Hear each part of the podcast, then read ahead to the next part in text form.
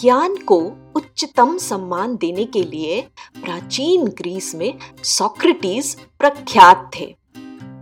एक दिन इस महान दार्शनिक से उनका एक परिचित मिला और उसने कहा, सोक्रेटिस, तुम्हें पता है, मैंने अभी अभी तुम्हारे दोस्त के बारे में क्या सुना? एक मिनट।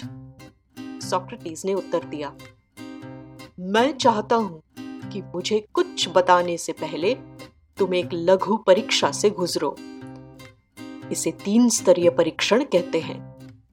हैं? तीन स्तरीय? इसका क्या मतलब हुआ?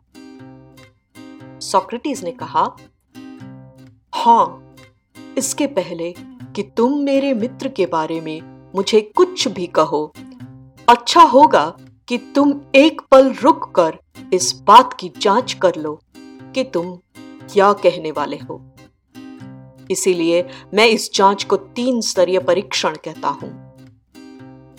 तो वो व्यक्ति बोला, दरअसल मैं केवल किसी से सुन के आ रहा हूँ कि तुम्हारा मित्र ठीक है, सोक्रेटिस ने कहा। तो इसका मतलब तुम्हें पता नहीं है कि वह वास्तव में सत्य है या नहीं? अब दूसरे स्तर की जाँच का प्रयास करते हैं। अच्छाई की जाँच। मेरे मित्र के बारे में तुम मुझे जो बताने वाले हो, क्या वह अच्छा है? नहीं नहीं, इसी के विपरीत सुनो ना। तो तुम मुझे उसके बारे में कुछ बुरा बताने वाले हो? सोक्रेटिस बोले।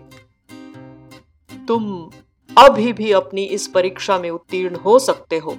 क्योंकि अभी भी एक परीक्षण बाकी है, उपयोगिता का परीक्षण। तुम जो मेरे मित्र के बारे में मुझे बताने वाले हो, क्या वो मेरे लिए उपयोगी होगा? नहीं, ऐसा कुछ खास नहीं, लेकिन सुनो ना सुनो ना।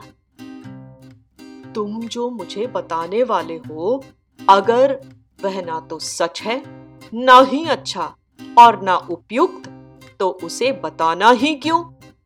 सोक्रेटिस अंत में बोले।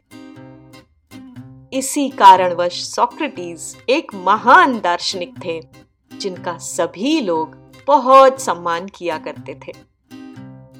इस कहानी से हमें एक बहुत महत्वपूर्ण सीख मिलती है।